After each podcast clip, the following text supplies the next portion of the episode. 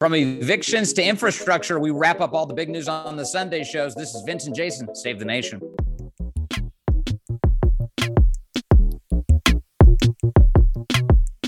Okay, taking a look at these Sunday shows. The first clip I want to show you, Jason Nichols, involves Congresswoman Alexandria Ocasio Cortez on CNN's State of the Union this weekend. She was talking about the just concluded eviction moratorium. And obviously, she has a lot of tough words for Republicans, but this time she took aim at conservative Democrats. Her words, take a listen. House and House leadership had the opportunity to vote to extend the moratorium.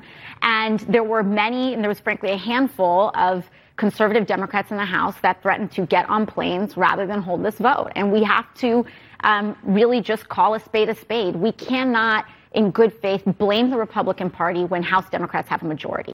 Okay, first up, Jason, I think my, initial reaction is the White House and certainly uh, Speaker Pelosi cannot be pleased to have uh, Alexandria Ocasio Cortez out in public attacking them for the state of the moratorium eviction uh, disappearance. Yeah, I mean that that's a fact, but I tell you, it is so refreshing to hear politicians who are willing to hold their own parties accountable. And I, I feel like it's been a long time since then, uh, since we've seen uh, high profile politicians willing to go and say the White House has done the wrong thing. We certainly didn't see it over the last four years uh, with Republicans. Very rarely were willing to hold Trump accountable for his failures. And now, you know, I, I think most people want to be a team player with the Biden team, but they failed here. And they uh, are partly as uh, Congresswoman uh, Ocasio Cortez stated, they are partly at fault for this eviction moratorium lapsing, which puts uh, millions of people at risk for eviction. The majority of them are women, and uh, the vast majority, I believe it's 73% of the people who are most at risk for eviction are people of color. Um, and this is a White House that says that they advocate for those communities, they advocate for women, and they advocate for people of color. And for them to fail here uh, was, you know, a, a major, major uh, mistake on their part. And it wasn't like they didn't have a month of warning. I think that AOC holding them accountable publicly, yeah. she is a powerful voice. Uh, for her to do so, I think is the right thing to do. And we haven't seen that in a long time yeah. where people are willing to hold their own party accountable there's a, like a flurry of blame shifting that went into place in the final week here before the eviction moratorium disappeared. And you heard uh, the congresswoman address it there. It's basically the White House comes out at like at the 10th hour and says to Nancy Pelosi, sorry, the courts have tied our hands. Congress has to do this. Nancy Pelosi in the 11th hour writes back, and these are in public letters. Uh, she goes, no, no, no. The White House has to do this. We can't, we can't do it in Congress. We're not going to be able to get it done. So the White House has to do something. Everyone blaming each other, and and as you heard Jake Tapper say, the House is now in recess. They're not going to take this up. Um, I, I, did hear some criticism of the squad generally, and that's Alexandria Ocasio Cortez and other members of Congress who consider themselves a part of the squad, people like Cori Bush and Ayanna Pressley, um, who were out this weekend. Uh, they were sleeping kind of you know, pretending to be homeless on the streets of, uh, on the steps of the Capitol building, lying in sleeping bags overnight, um, going into Saturday morning and making a case that they need to bring Congress back to pass an extension on the eviction moratorium. But some of the, crit- the crit- critiques I've heard from the left are that, well, where was all of this showmanship prior to Congress actually going into recess? Why why the the wait until after uh, Congress had already left and uh, had done its business? Well, I know that Cori Bush has been advocating for this for a while. Uh, you know, if you looked at her Twitter, um, she has been somebody who's been talking about this publicly for weeks now. And as a matter of fact, I believe Cori Bush is formerly homeless. So this is like something that is close to her, uh, her heart. And you know, the people who are uh, close to her, you know, people like Jamal Bowman and and other members of the Progressive Caucus, the you know my buddy uh, Mondaire Jones, Richie Torres, all these uh, progressive politicians are trying to stand beside her and and uh, believe that this is going to affect their districts the mm-hmm. most. Mm-hmm. People who are in AOC's district could be affected by this. People who are in Richie Torres's district are almost most definitely going to be affected by this. I believe he's in the Bronx. So, I mean, these are things yeah. that they uh, take seriously. And the White House, you know, there was some sort of confusion about whose responsibility this is, as, as you pointed out. I think people were looking to the White House for leadership. And as you said, the White House uh, waited till 48 hours before to say, oh, no, you guys have got to do this. And within that amount of time, they weren't able to get it done. On this moratorium, how long should uh, a moratorium on evictions actually last, though? I guess that's, I mean, because that's a kind of a critical question here, because mm-hmm. there's a lot of uh, people who are owed money, clearly, who are not right. getting it. Uh, and and as a result, like the effect of what the squad is arguing for is that people not get paid. Like we need to keep that going for so, some some indeterminate amount of time. And the reason I ask that is because yeah. like we're currently in a state where we have more jobs available than we do people who are unemployed. Mm-hmm. Yet the economy is staggering back in and we have government programs that are continuing to, you know, let people not pay rent uh well up until now. So, uh, my understanding is that part of this is actually rental assistance. So part of this is giving money to the landowners or the landlords who are owed the money, you know, and part of the requirements uh, for this eviction moratorium were that you need to show that uh, you are making partial payments. You know what I mean? Uh, you couldn't afford. First of all, you were in financial distress. Uh, you can't be someone who is who's you know caking up and doing really well and running your online business and and still affect or uh, effectively believe that this applies to you. Right. And the other part of this is that rental assistance is given to landlords. And I'll tell you a, a little just quick story. sure. Um, you know, my grandmother uh, was a landowner. You know, she bought her brownstone in Harlem in the uh, I guess like mid 60s or something like that and she was a single mother, three children. Um, although you know, albeit I think one or two of them were grown at the time, but single mother, two children, uh, three children, excuse me, um, and was plunging toilets for a living. And this was a time when you could buy a home, you know, as a person who was plunging toilets for a living in in Manhattan. Seems like a lifetime ago, right? Man. Um, but she kept that, and when she, you know, uh, she became an elderly person, that was her only form of income. Right. So people who think that just because you and and a lot of times she was much poorer than the people who rented from her. So I, I think there's this this belief that because you are a landlord that somehow you are wealthy Right. And I think that that's a misunderstanding. I think people need to protect the the low income.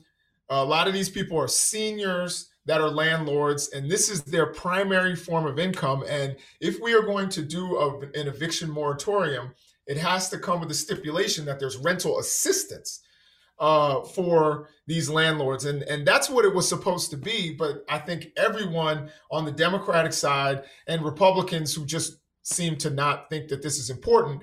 I think that there is a failure on, on all of their parts.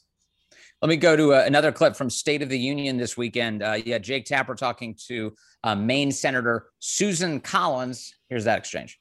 I fought very hard to have an independent, bipartisan, nonpartisan, outside commission to look at all of the events of that day and uh, I'm very disappointed that it was not approved. I think it would have had far more credibility uh, than Speaker Pelosi's partisan um, committee that she has set up.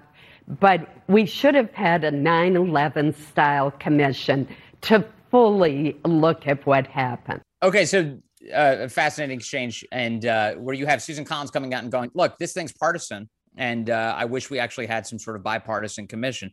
Now, I, you and I have talked about this before, Jason. I, I think that uh, Congress's involvement in this is only going to uh, sow more division, regardless of what the actual composition of any uh, committee would be on this subject.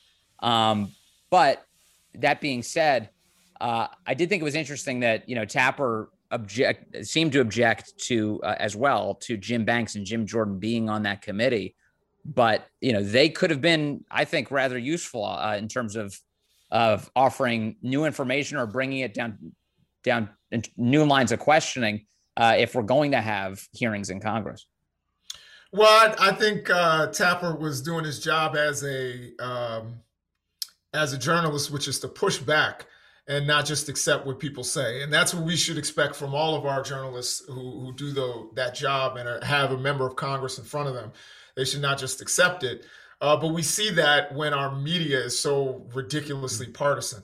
Um, I do think that uh, Jim Jordan, having Jim Jordan, would have turned this into a crap show. And that's what we were trying to avoid. And there were, we got to remember that there were five members, you know, uh, put up there, and oh, they rejected two, and they still had three members, and they could have replaced those two, but McCarthy decided to grab his ball and go home. And what you learn, you know, as a kid is when you take your ball and go home, the game doesn't stop, particularly if they have another ball. So that what occurred. Uh, and the other thing is that we have to remember that this is a partisan effort because Kinzinger and uh, Liz Cheney are very conservative. Liz Cheney is arguably the most conservative. She voted with President Trump 92% of the time. And again, as I said, I think in our last show, when you compare that with her probable uh, replacement, Elise Stefanik, who voted with Trump 77% of the time, Liz Cheney is far more conservative. So in in that regard, it is a bipartisan effort, and they had an opportunity to have five Republicans on there, and they chose not to. Um, so I you can't complain about it uh, you had you had an opportunity. You could have replaced Jim Jordan, and we know now Jim Jordan may get subpoenaed, so we may see Jim Jordan after all. You know, but the idea that like one congressman in particular can be excluded because they might be a material witness. I mean, isn't the idea that like every member of Congress is in some way a material witness to the events of January 6th? I mean, and wouldn't that like you know the, the whole process itself there's there's a prejudice sort of built into a congressional investigation here because it directly involves the, the well-being of members of congress. That that's right? That's the center of of this. Uh, so by that mean by that all i'm saying is by that metric every member of congress would presumably be disqualified from being a member of a committee that's looking into the events of january 6th and, and i'll just add as i've said before hundreds of active investigations. This is the most expansive investigation ever conducted by the United States Department of Justice. Um, there's no shortage of investigations going on into January 6th. Congress is is now doing something that I think will be, unfortunately, nothing more than a divisive partisan exercise. Yeah, well, again, as I said, this is not partisan because there are Republicans and Democrats involved in this process. Now, if you want to say that it is uh, you know that there's some sort of conflict of interest maybe? I, I think that might be what you're saying in terms of uh, members of congress and investigating this. That was the same argument that was made with the fbi investigating it where maybe the fbi was somehow involved all this kind of stuff. Yeah. Congress actually going through and doing this investigation is actually really important and getting to the bottom of it. And uh, you know i think congress uh, you know, looking at this from they they had the opportunity, the minority leader had the opportunity to put people on it, and he chose to punt. Um, and that's what he did, and that's that's to be uh, how it goes. I think one of the things that we're to need to hear from now is Jim Jordan, who you know nervously can't decide whether he spoke to Trump before or after or both uh, on the day of January 6th. I think a pretty memorable day. Uh, so I think people need to hear from him. Uh, I think they're going to avoid, he's going to use every legal means to avoid testifying. But I think that he is part of this and he should not be on the committee when he is an important witness as to what happened, why, for example, uh, the the uh, National Guard didn't show up, what the president was thinking, what why the president's reaction was slow to this. Uh, he is, a, I think, a material witness in a way that you know, AOC is not. So I think it's important to have him in that regard rather than have him on the committee stirring things up and making this into a clown show. Yeah, I mean, I I'll just I'll register my disagreement with you. I don't think he would have turned it into a clown show. I I do think that there would be more drama for sure uh, in a hearing that includes Jim Jordan, but um, it also would have included, I think, relevant questions about the lack of preparation in the Capitol and the role that um, congressional leadership played in failing to properly secure the Capitol ahead of January 6th, given what we know now about the available intelligence ahead of that uh, that event. Um, yeah. Let me play another. Fair. Let me let me play another cut for you. This is Adam Kinzinger uh, on this weekend. Um, he's uh, on ABC's This Week with Jonathan Karl talking about this very topic about who might be subpoenaed before this committee. Uh, Liz Cheney has suggested, including in an interview on This Week, uh, that anybody who spoke to Donald Trump during those hours uh, should come and testify before the committee. She suggested it could even mean subpoenas, uh, a subpoena for Kevin McCarthy. And now we've learned Jim Jordan also talked to Donald Trump on January 6th. Would you support subpoenas to the Republican leader in the House and to, and to Jim Jordan? I would support subpoenas to anybody that can shed light on that. Um, if that's the leader, that's the leader. If it's anybody that talked to the president that can provide us that information, I want to know what the president was doing every moment of that day after he said, I'm going to walk with you to the Capitol. After Mo Brooks stood up and said, We're going to kick backside and take names. Today's the day that, you know, patriots take their country back from other people. Uh, I want to know what they were doing because that's going to be important. I want to know, you know, if the National Guard took five or six hours to get to Capitol Hill, did the president make any calls? And if he didn't, why? And if he did, of course, then how come the National Guard still takes five hours? I think had the president picked up the phone and made a call, the Guard would have been there immediately. Okay, Jason Adam Kinzinger saying, look, yeah, leadership is fair game. We could have to throw a subpoena at Kevin McCarthy. Is this a, a good precedent? Is this a good idea? Well, I mean, if, if he has information and, and he's a material witness, um, I think it is a good idea. I don't I don't think anybody's um, above the law or, or above being subpoenaed if they have relevant information. Um, I think Kevin McCarthy will fight that subpoena in, in every way possible. And I'm not so sure that they're they're ever going to get him to, to actually testify. It's going to be very difficult. And, and as Adam Kings, Kinzinger, Kinzinger or Kinzinger, I don't know.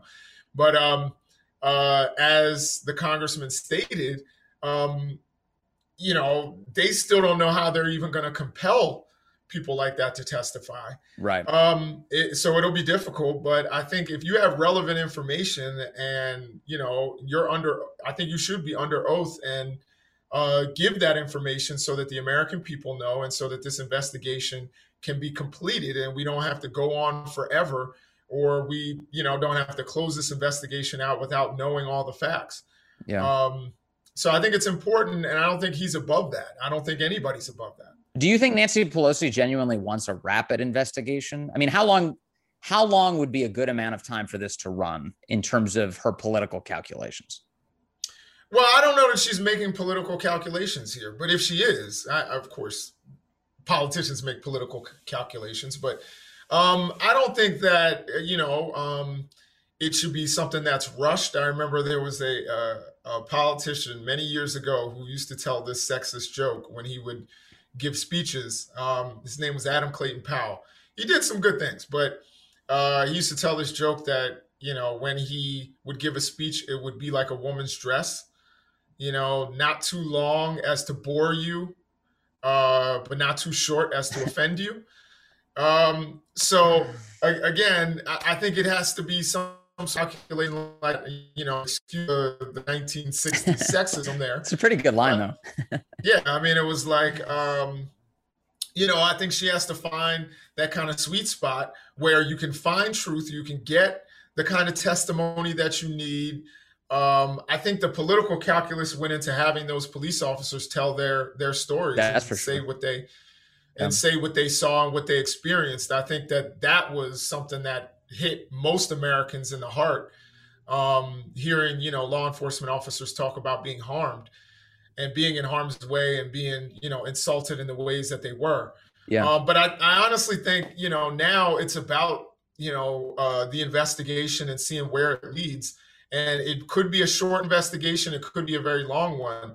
Um, I, think from a political standpoint, it can't be too long, um, or else the American people will get will get bored, you know, and and move on and uh, thinking about how am I going to keep a roof over my head? How's how's my government working Yeah. towards you know my goals individually? Look, I'm I'm uh, as you know, I've been looking at all of this very cynically, this particular exercise, because I, I do believe people like Adam Kinzinger and um and uh uh I'm sorry, what's her face? The uh Liz Cheney, Liz Cheney, thank you, uh, are being played here. I think they're being I think they're being used uh tactically by Nancy Pelosi. And the, the goal here is purely political. Um, this is my view, of course. And you know, again, given the the extensive, unprecedented investigations into the events of January 6th that are going on at all, all corners of our government right now, um, I, I honestly believe that she's going to kind of keep an eye on the polls here. And as soon as it, if it becomes an albatross for her, she's got to nip it in the bud and bring it to a conclusion uh, because it'll be costly in a world where there is no margin for error going into next year. And she's got enough already on her plate in her political balancing act with uh, uh, a left wing or progressive caucus that is um, very much not in line with where uh, some of the more corporate elements of her party are. Um, so, you know, she has a tremendous balancing act going in to next year. And I, and I recall, remember during the uh, 2020 impeachment of Donald Trump at the beginning of last year, um, Donald Trump became more popular politically in polling during the course of the impeachment. In other words, like as it stretched on, people felt like more and more like he was merely being harassed by the process, and his polling numbers went up. Um, I, you know, who knows what's actually going to transpire here?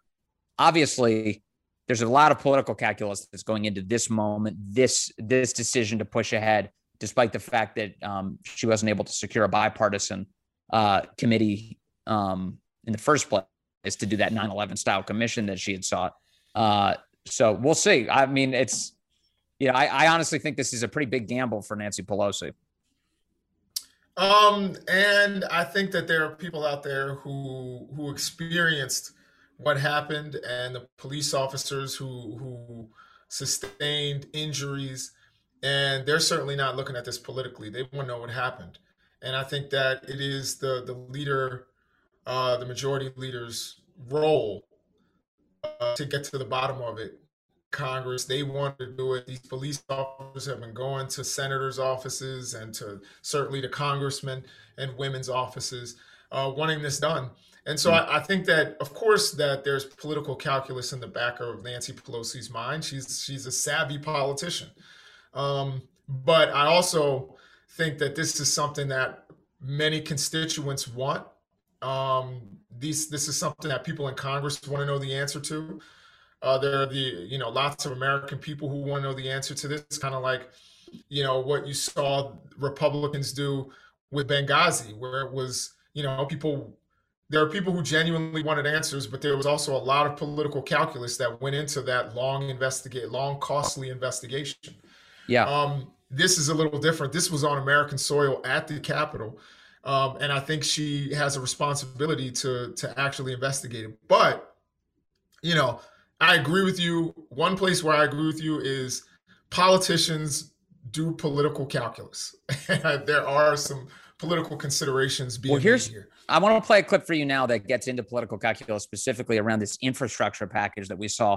It came out literally overnight last night. There's a bipartisan uh, infrastructure package, the framework of it, uh, the, the text of it being released overnight.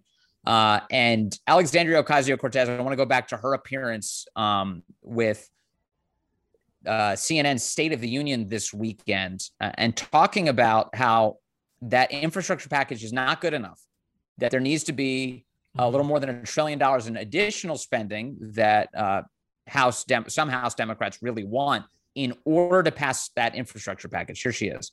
I respect that we have to get Senator, you know, Sinema and Manchin's vote on reconciliation. They should also respect that there's a very tight House margin and that we have to be able to uphold our end of the bargain as well. And House progressives are also part of that of that majority. And how many so, how many House progressives do you think are with you on this? I believe a very large amount of the progressive caucus. The total amount is about 90. I, you know, I am not the, the whip of the progressive caucus, but what I can tell you is that it's certainly more than three. Um, and it is in the double digits, absolutely.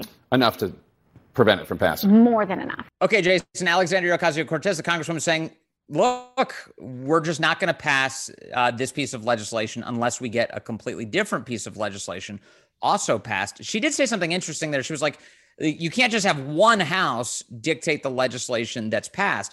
But the effect of blocking that legislation from being passed would be that the House does that very thing. Yeah, I, I, you know, it's an interesting thing. I, I, I think that first of all, uh, budget reconciliation is not as simple as it sounds. Um, you know, you have to go through the Senate parliamentarian and the CBO uh, has to also be on board. And you know, there there are a lot of rules around reconciliation. can't increase federal uh, deficits after ten years. So there's a lot of calculus that has to go into a, a budget reconciliation. Yeah. I think people think it's you know some sort of simple process, and it's not. Um, people also forget that Republicans used budget reconciliation. I know it's become like a household phrase now, but that's how they passed their tax bill in, in uh, 2017. So this is not something that's never used or some sort of trick that Democrats are pulling out. Right. This is used all the time uh, well, not all the time, but it's used commonly enough. It is. And it was certainly used in, in 2017.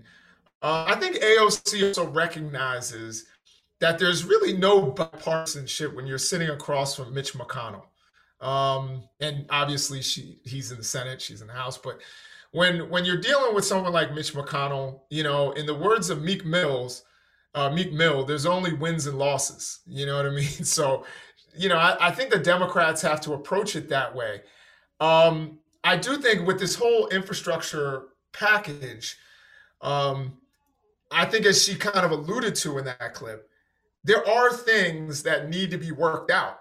Like I think people think, hey, bipartisan group, they gave you know Democrats what they wanted. They gave them the charging stations. They gave them the water infrastructure. Um, they gave them broadband you know, they've come up with this. They've got this, you know, uh, trillion dollar infrastructure package, and 500 billion is going toward those projects. Um, Democrats should be happy. But there are certain elements, you know, in there, you know, kind of small, uh, you know, parts of that which would increase the amount of toll roads and, and things like that that actually would affect working class Americans that I think AOC is correct that need to be looked at and need to be worked out for anybody anything. Um, you know, we right. need to look out for for working people, and I think so. That, that would that would be interesting. That that is one obvious component to this. Is like okay, working on the terms of that package in particular. I guess the yeah. big thing that stands out to me is that she seems like she has a, a pretty big desire to poison pill this thing. And because she wants to pass a separate uh, I think 1.4 trillion is the estimate um, package of other spending priorities that they have in the House, that some Democrats have in the House. And they want to do it through reconciliation, as you noted. But the problem they're running into is that they don't have enough support among the senators in the Democratic Party in order to do that. Uh, so right now they're at a bit of a standstill. So you know, AOC is not the only one saying this. Nancy Pelosi has been saying this for weeks. Yeah, yeah, yeah. No, this infrastructure package doesn't work unless we also get the reconciliation package as well.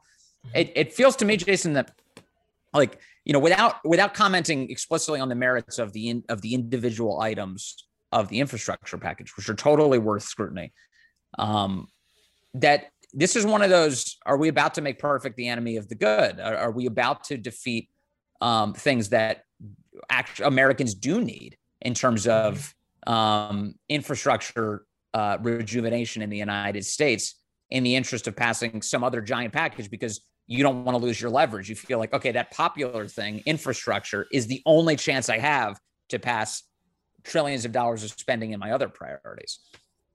Yeah, I, I think um, I think that you know in many cases I, I would agree uh, with you about making perfect the enemy of and, and I think that you you certainly have a good point there.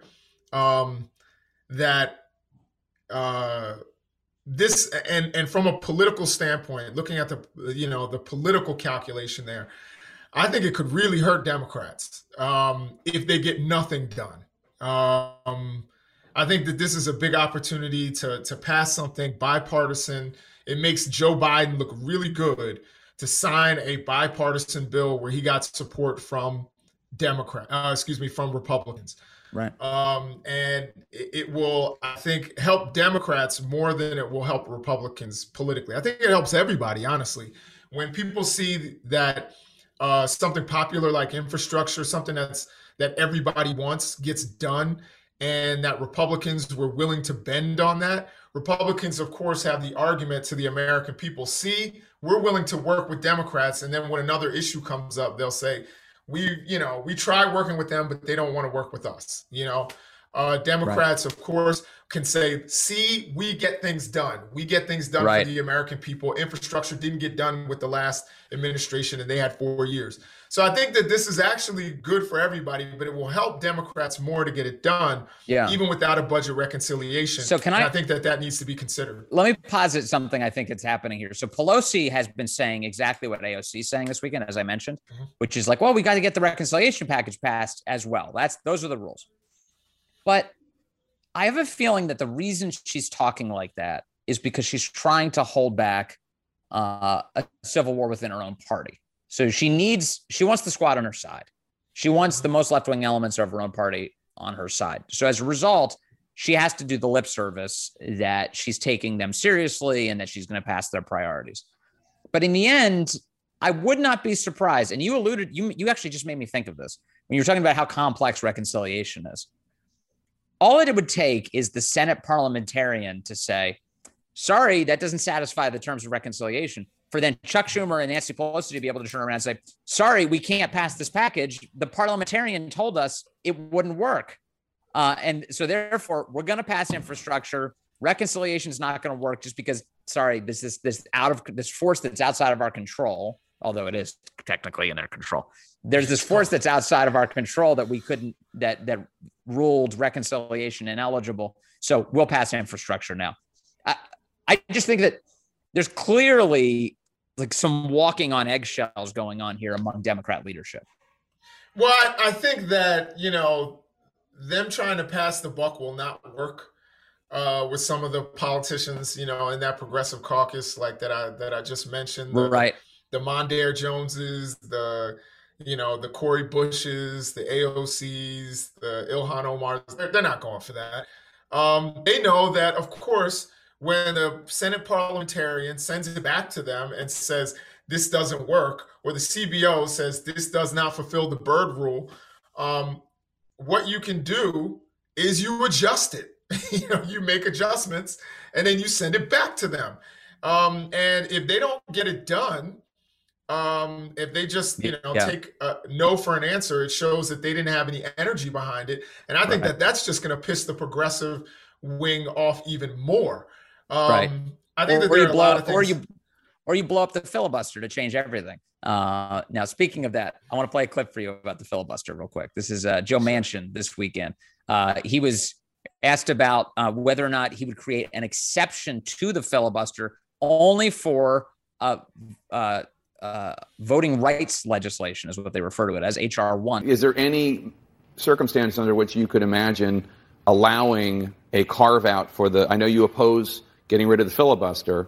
But there, are some people in the more moderate camp, like uh, Angus King of sure. Maine, who's an independent, uh, who said that he's possibly willing to step back from the filibuster, his opposition to getting rid of the filibuster, just for voting rights because he's so concerned and it becomes it's become so partisan. Can you imagine ever doing that? Jake, I can't imagine a carve out because I was here in 2013 when it was called a carve out. We're just going to do the cabinet for the president and then it went into we're going to do the judges who are lifetime appointments for circuit and district. They were even going to do Supreme Court, but they didn't at that time. The Democrats were in control. 2017, Mitch McConnell's in control, comes right back in, and guess what? That carve out worked to really carve us up pretty bad. Yeah. Then you got the Supreme Court. Okay? So there's no stopping it. And if we don't put this place back in order, you get rid of the filibuster, which makes us work together. And I've said this the whole the, the, the brilliancy of our of our founding fathers was this. Why in the world did they give two senators to Rhode Island and Delaware at the time they were forming this great nation of ours when they told New York and Pennsylvania and Ohio, hey, you only get two too. Mm-hmm. It was basically to make us work together so that the big states wouldn't overrun the little states. It's a minority participation. Okay, so Joe Manchin making an argument that like every time we establish another carve out, it just keeps getting worse and worse and worse to the point that the filibuster is so gutted and that simple majorities in the Senate will be able to do anything they want uh, if they have power with them without the minority being able to stop them at all. Does that argument have merit? Uh, I, th- I, think it does. I, I think it has merit. Um, and again, as I've done several times, um, and you know, I, I am a fan of AOC and all of the people who criticized Joe Manchin.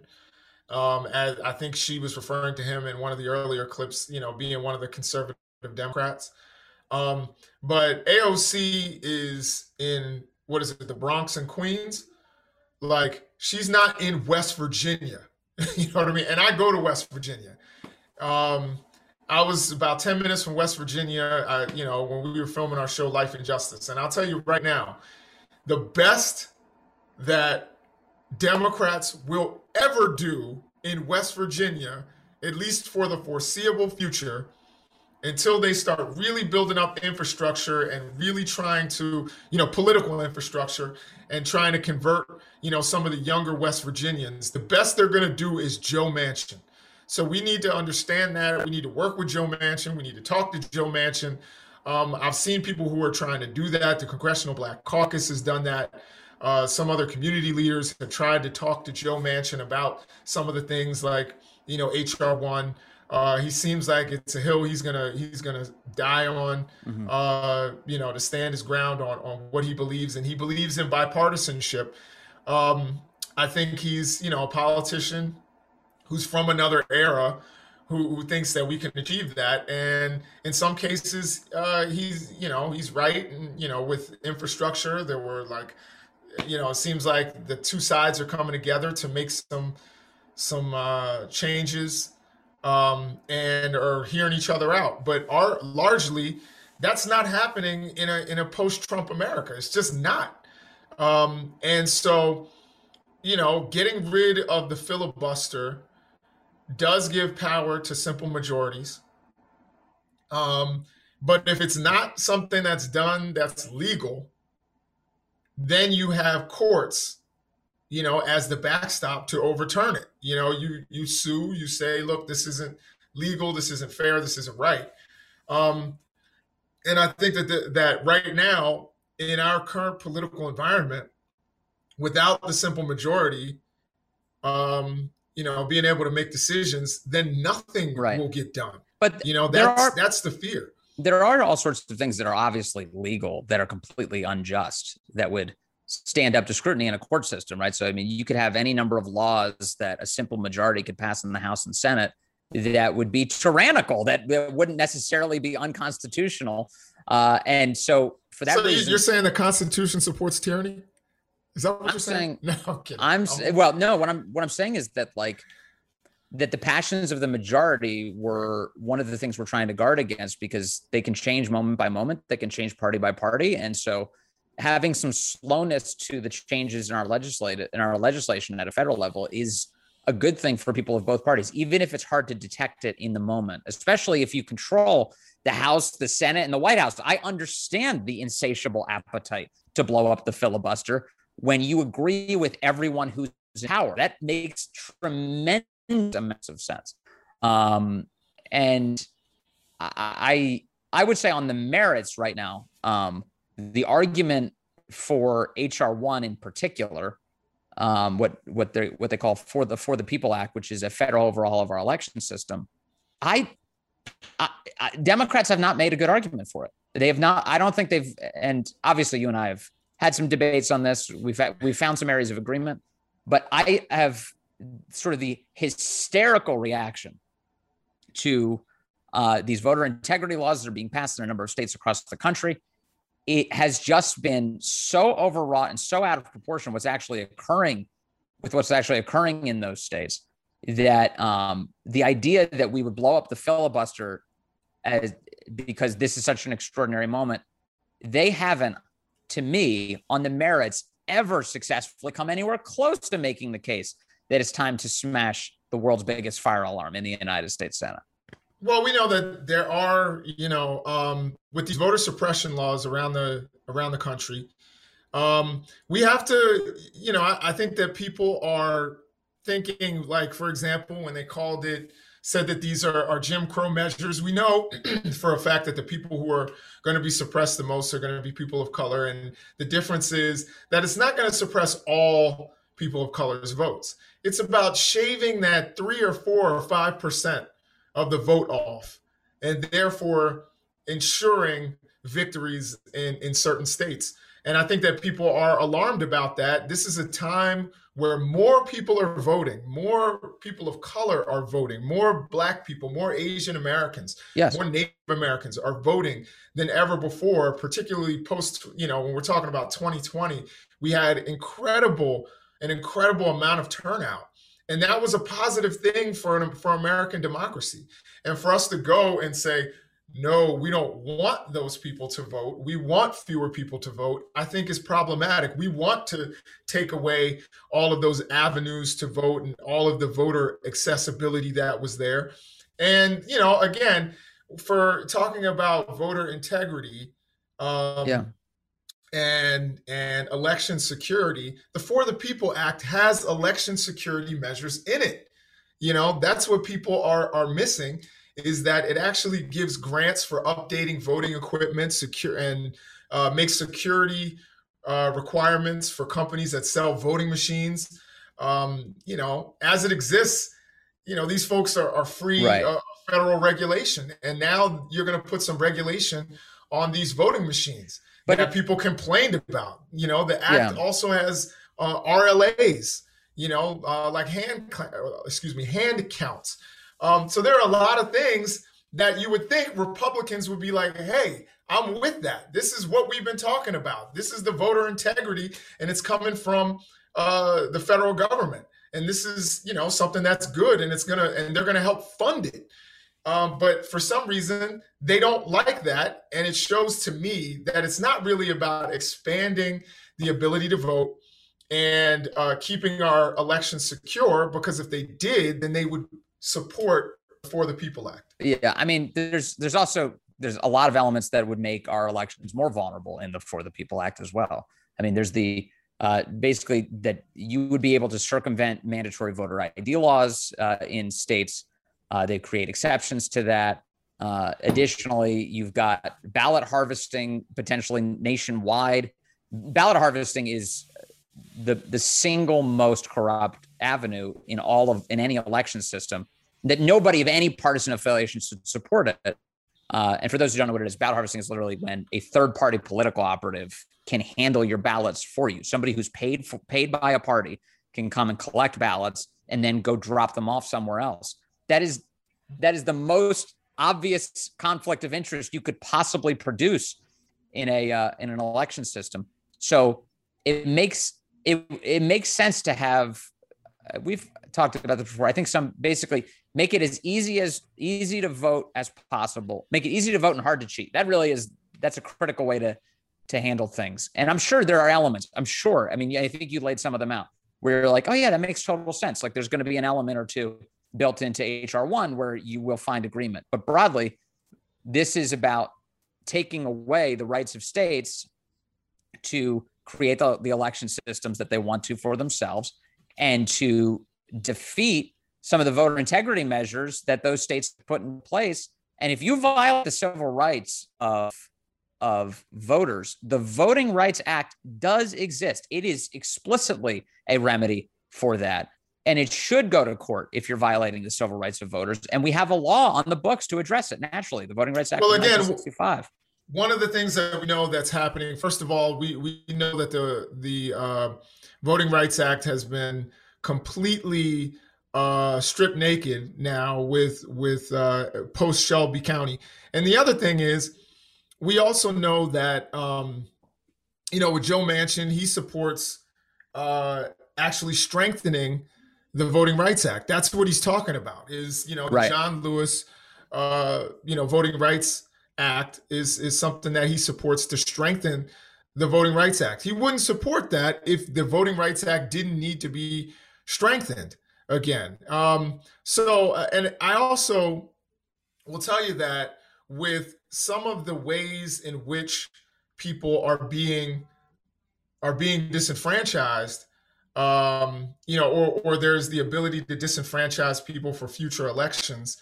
Um, I think it's important that we take steps uh, to protect elections nationwide. It shouldn't be that one state has, you know, uh, really good turnout because they have really good voting laws, and then other states can suppress votes that they don't like. We need some some level of uniformity, and also the For the People Act gives states the resources, you know, to to um, not only keep their elections secure, but also um, to make sure that people are able to vote, for example, with automatic voter registration, Mhm. uh, which I think is is a good thing. I don't know why anybody would be against automatic voter registration. Why anybody would be against same day registration? Why anybody would be against uh, giving uh, voter voting rights back to uh, people who have finished their sentences um,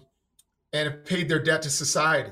I'm not sure why anybody is against that, but apparently Republicans in some of these states, because they've been fed a lie about some sort of election security issues, and they've been fed a lie that's been disproven so many, so many time, uh, times over, and it's gone to court a million times. Um, since they've been fed that, they they are now going out and also making it easier to overturn elections. And in some of these states, the other issue is that some of these uh, legislatures are taking power away from people who are administering elections and putting the power in their own hands. And these were bipartisan bodies that were running elections in these states. And now it's, you know, purely Republican in certain places. You can't tell me that uh, Republicans don't want to win elections. And for people who argue for bipartisanship, you should want a bipartisan body to run your elections in your state. And that's what's been uh, taken down in places like Georgia. Um, and so I think, you know, everybody focused on the wrong things. They focused on water and things like that when there were much more troubling elements of those laws. And the For the Pe- People Act makes it so that rural white people can vote and urban black people can vote and vice versa. Um, and giving more people, more Americans access to the ballot. Yeah, yeah. I mean, I just you know we've talked a lot about Texas and Georgia. I mean, those are two states where the laws that they passed in Georgia and the law that they're looking to pass in Texas. I think in the end, we'll see. We'll see with the passage of time. I think more black people will be enfranchised by those laws than disenfranchised uh, because, as I said, fewer of their votes will be thrown out, uh, especially in mail-in balloting, uh, with those laws going into place. Okay, I want to play a uh, cut for you. This is uh, from reliable sources. We'll switch over to vaccines now. Uh, have Brian Stelter on this weekend, and uh, they're talking about some of the corporate media coverage of the CDC's data on Friday. So the CDC releases data Friday to explain why it sought a mask uh, recommendation for high transmission areas in the country for even vaccinated adults. And uh, some places like the New York Times released headlines that were interpreted as hysterical overreactions that worked against the effort to get people vaccinated because it left people with the impression that people who were vaccinated were being rampantly infected with COVID when that is not true. Here's uh, the reaction on CNN this weekend. The White House is very frustrated, and they're frankly concerned that the news media is overly focusing on these breakthrough infections and not focusing on the larger issue, which is unvaccinated Americans spreading the coronavirus to their family and friends and, and coworkers. Uh, so they've actually taken the step of reaching out to news organizations, trying to get them to do what you're saying, to reset the coverage, to focus on the, the real issue, because we know these breakthrough infections, at least uh, from the data we've seen uh, don't really result in hospitalizations or deaths. It's the unvaccinated who are ending up in the ICU and you know needing some uh, some medical attention. Okay, so you've got now CNN even going after some of the more traditional news outlets and pointing out that the White House is uh, is pretty upset with what they're referring to as hyperbolic coverage of uh, of the vaccine data that we got on Friday. What do you what do you think of this this whole thing? The way the, the media handled the CDC data and, and the way we should think about this? Um so uh I think that the media handled it poorly. Um I think they were talking about all these, you know, I I, I actually it's not often that I agree with Brian Stetler uh, or Stelter, sorry. Uh, but I have to agree with him and and you know the people that he had on that on that panel. I won't say I disagree with him often, but he's you know he's not my guy. Um, but I, I would say you know the talking about these breakthrough infections. Mm-hmm. Um, there is a difference between getting the sniffles from COVID and ending up in an ICU. And right. this did not help the vaccine cause. You know, to talk about oh, all these people are, you know, are breaking, you know, getting these infections and they're breakthrough infections and all that. Yep. And we really yep. should be measuring hospitalizations and deaths. That's that's the big measure. And unfortunately, we're probably going to see that go up. A lot of the scientists, whether you believe the CDC or not, whether you believe NIAID or not, uh, or Fauci or whomever, um, they're all saying that over the next couple of weeks, those hospitalizations and deaths are going to spike again. Yeah. Um, because people are not getting vaccinated. Well, you get vaccinated. Yeah, I mean, I hope not. You know, God forbid, but and we've seen like in places like India and the UK, we've seen places like India and the UK, they've already ridden the Delta variant down. And so there is some expectation. I saw Dr. Scott Gottlieb suggesting this. We could be really at the peak on Delta ourselves and could see the the numbers trail off over the next few weeks um, with the Delta variant. But I do want to introduce something else here that's kind of fascinating. I, I didn't know this because I'm not an expert on uh, on Provincetown in, in Cape Cod, but apparently the nature of the event that the CDC is relying on is not exactly generally applicable to the entire country. And what I mean by that is I'm reading here from I'm gonna read a thread here from an AIDS and gay rights activist called Peter Staley. He's a verified on Twitter, 16.2 thousand followers. Uh, but he was going through this data um, that's being shared, and he said this. So, so let me first set this up. It's Provincetown, which is in Cape Cod, and this was July 4th weekend, and apparently it was a gigantic, like, gay festival, basically, that was going on in a town that has a lot of old school um, structures that are like low ceilings, a lot of in- enclosed interior space, densely packed bars. You know, the conditions were, are theoretically very ripe for the spread of, of COVID of any kind. And Peter Staley writes this in his Twitter thread. If the CDC has increased their Delta infection rate, R0, he writes, because of the P Town cohort, then they're overstating it for the general population. The cohort was 85% male. Both Washington Post and the New York Times have both failed to mention this. And hello, it was Bear Week, they write.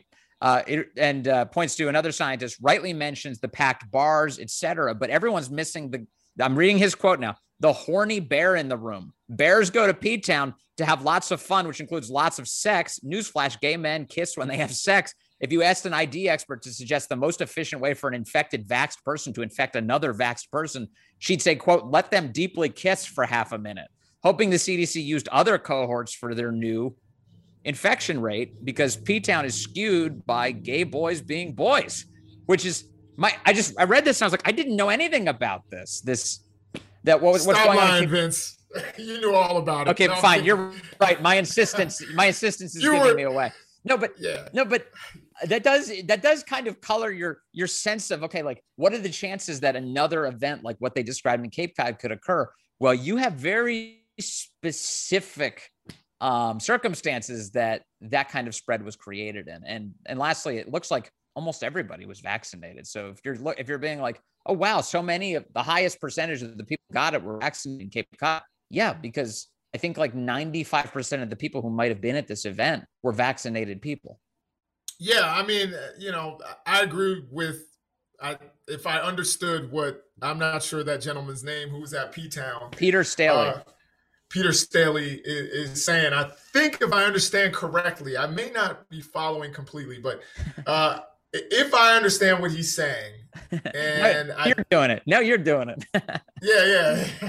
I, I, think what he's saying is that um, this was unusually event, promiscuous. Yeah, uh, unusually promiscuous event where uh, people were partying and kissing and and all of that, and that caused this vaccine, you know, vaccinated to vaccinated infection, right. and that should not be used as a model for um, everything. But what we are seeing now is this summer, because it's summertime, you know, things like Lollapalooza and like other events where, and I, I don't want this to, to come across, you know, my only worry about that P Town event is it's going to sound like we're blaming gay men yeah. for getting together and doing what straight people do when they're in large places and they're drinking. You know what I mean? like, you know, people kissing at bars and all of that. I'm just relying uh, on this one gay guy who's assessing it. That's all. Yeah, yeah, and and that's always the way to go is to rely on one gay guy. Uh, He's my one gay Twitter friend. actually, I'm not even friends with this guy, but I did see him, and he was being quoted by serious epidemiologists. Actually, that's actually how I found him. Um, yeah.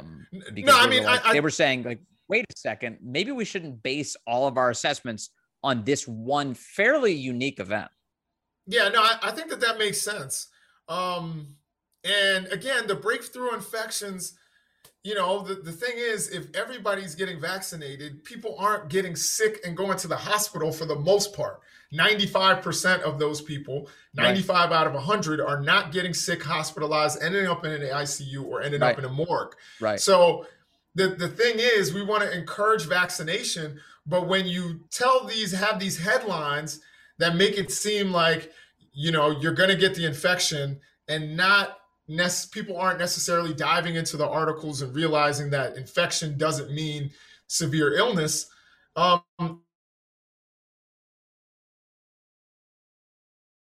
against the goal of getting people vaccinated so that they don't get sick so that we don't have crazy death numbers yeah. in the future and and again i think that that event you're going to spread to vaccinated people, uh, you know, vaccine to vaccine people, and they'll go to other places in the country and spread it around to unvaccinated people, and that's not good. But like I said, events like uh, you know, Rolling Loud, or uh, even though it's outdoors, but people I'm sure are kissing and doing all kinds of doing the sex. Uh, you know, the sex. you know, like you know, I, I'm sure that there's going to be a lot of you know infection in those kinds of places like you I know Lollapalooza, so. Rolling Rolling Loud, South by Southwest. Yeah. Um, that's what's going to cause a, a, lot of infection, and not all of those people are going to be vaccinated. Not to be lame, but do you be... do you ever look and you're like, God, thank God I'm married. like, like yeah. I, this is just too much for me. It's just it's just there's a lot going on out there. I'm just glad I'm not a part of it all. yeah. Oh, totally, totally, definitely. I feel well, like that often. I know, I know. Thank thank God for our watch. Uh, and they put up with a lot, including this. Jason Nichols, as always, thank you, brother. It was good to talk to you. And we've had a uh, it was and and we'll try and do this. We want to run down these these Sunday show clips. I think it's a good idea uh, to you know tell you you know what are they talking about in the news and what does it really mean. We'll cut, we'll get behind it. And in the meantime, make sure to subscribe to uh, this podcast wherever you can find it. Vince and Jason Save the Nation. You can definitely find it on the Daily Caller website. That's dailycaller.com, as well as on YouTube. Please like, share, subscribe, and comment to make sure other people get to enjoy this as well. Jason Nichols, thank you. I'm Vince Coglianese. Thank you very much. Remember, every Monday, Wednesday, and Friday, we're dropping episodes. So definitely pay attention, stay tuned, and we'll be at you. Peace.